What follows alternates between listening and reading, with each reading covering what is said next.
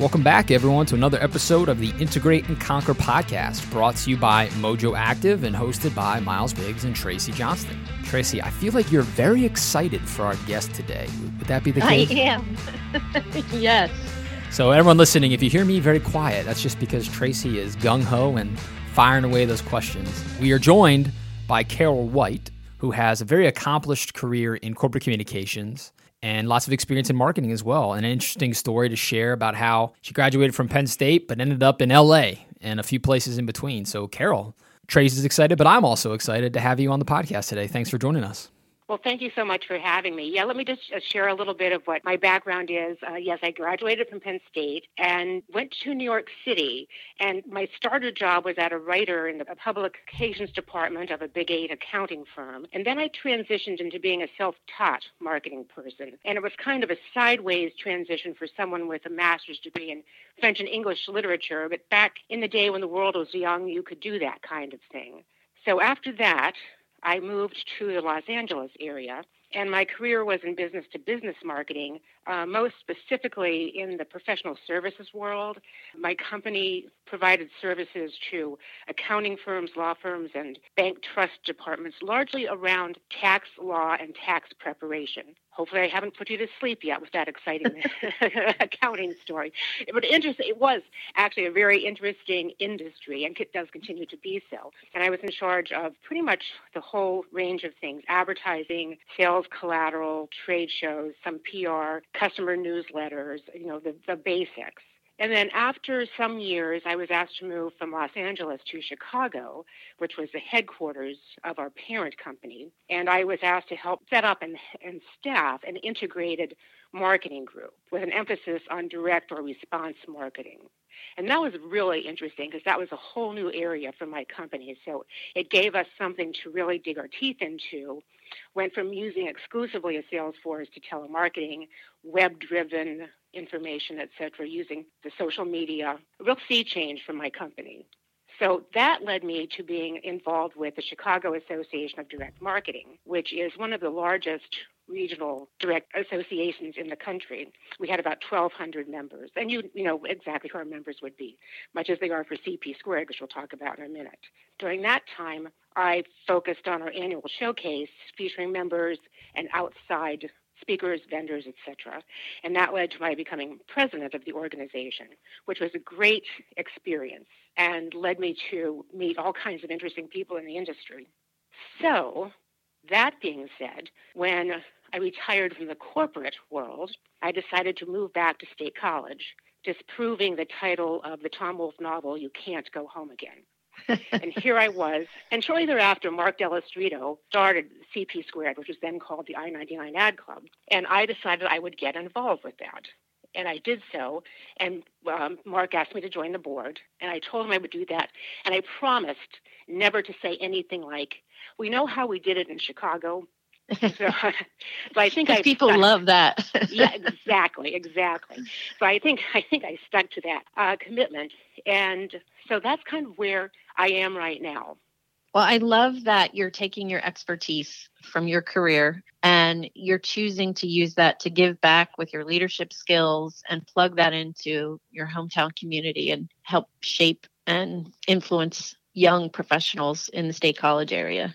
That's pretty you know, awesome. It, it, thank you. Thank you so much for saying that. It's been actually very fulfilling and fulfilling for me too because it's kept me rather sharp and I find myself really enjoying sharing, as you say. So it's been it's been generally a good thing. And what about that industry as a whole, like the corporate communications? Well, it's an interesting industry because it's very conservative was very much more conservative even a few years ago. Um, so we had to be very careful sort of how we presented ourselves to them so in turn they could present themselves in the right way to their clients. Right. And so we when we did um, qual- qualitative research with our constituency. The other thing, too, is they always said, we are professionals. So treat us as that. Don't give me a fluffy message. Give me a message that is business like, that's appropriate to what I'm doing, and helps me with my business. So, very much a business to business mentality. Right. So, in that, did you ever face anything? I know, I know likely not anything as much as the Like magnitude of COVID 19, but, right. but was there something along those lines that came across that impacted many of your customers? Um, I would say one of the things that, and this is going to be sound so minimal in the face of what's going on today. Um, we dealt with with tax reform. We dealt with telling um, our clients that um, we were changing the way our sales force looked, and then coming back two years later and telling them it was going to look another way. But I honestly, in that industry, we did not have a challenge like this one today. I have to be quite candid. Yeah, well, I think that's probably true across the board, no matter what you're talking about. Right, right. But you know, that being said, I mean, I think that what we're looking at today, and if I can, I don't want to sound like I'm evangelizing or anything, but I think you know the, the fundamentals of, of communication stay exactly the same. It's just a little bit more crisis driven. But I think, you know, the basics are unchanged. I mean, clear, honest, accurate, uh, transparent, coming from a trusted source. I hope this doesn't sound like I'm, you know, preaching to the choir or something here, but I, it, it, I just really believe that that's true. Yeah, no, not at all. And I think, you know, to your point about you were communicating how they were changing their workforce. I mean, that's exactly what corporate communications professionals are doing through COVID 19. They're communicating a change in procedures, a, a change in safety measures. So it, I mean, it's similar in that regard. Right, and it was, and and again, it had to have a valid sounding reason for it, and so I of, of, all times, I think when you don't want to um, sound like you're selling fluff, this is sure one of them.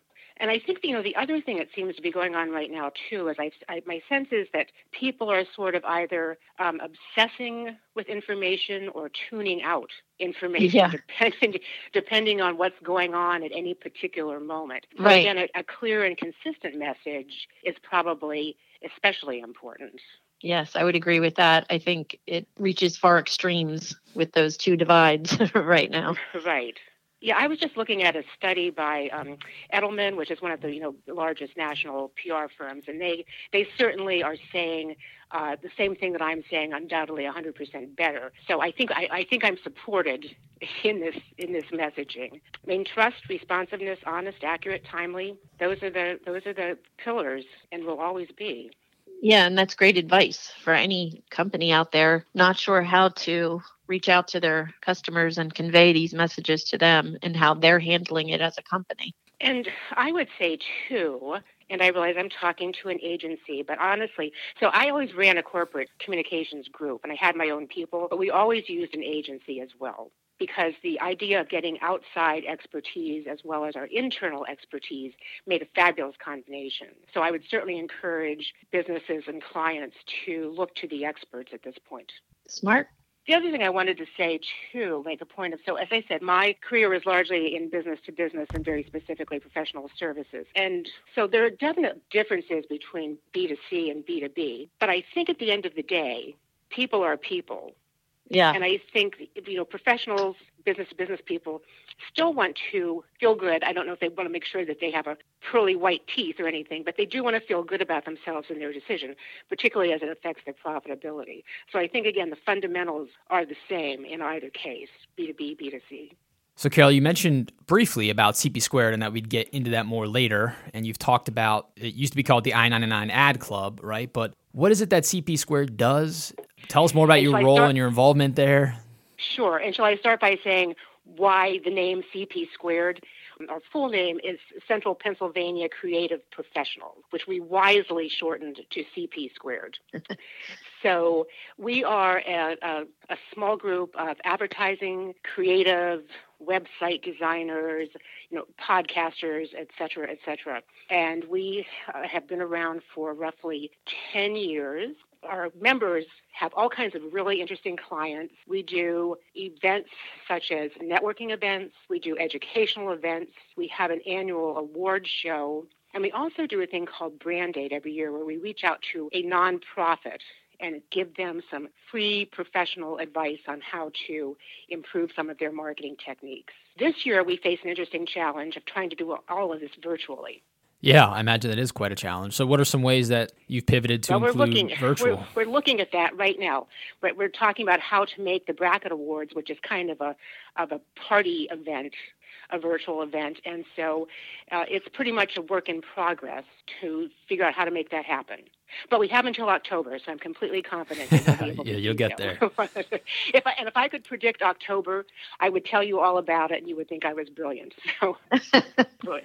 Well, in that phrase, work in progress, I think that all communication is always a work in oh. progress, oh. right? Because it's always in context of the way the world is. And so, with your view and background in corporate communication, what would be a piece of advice that you bestow on our listeners or the business executives and owners that tune into this when it comes to how they handle their corporate communication in the midst of everything that's going on in the world right now?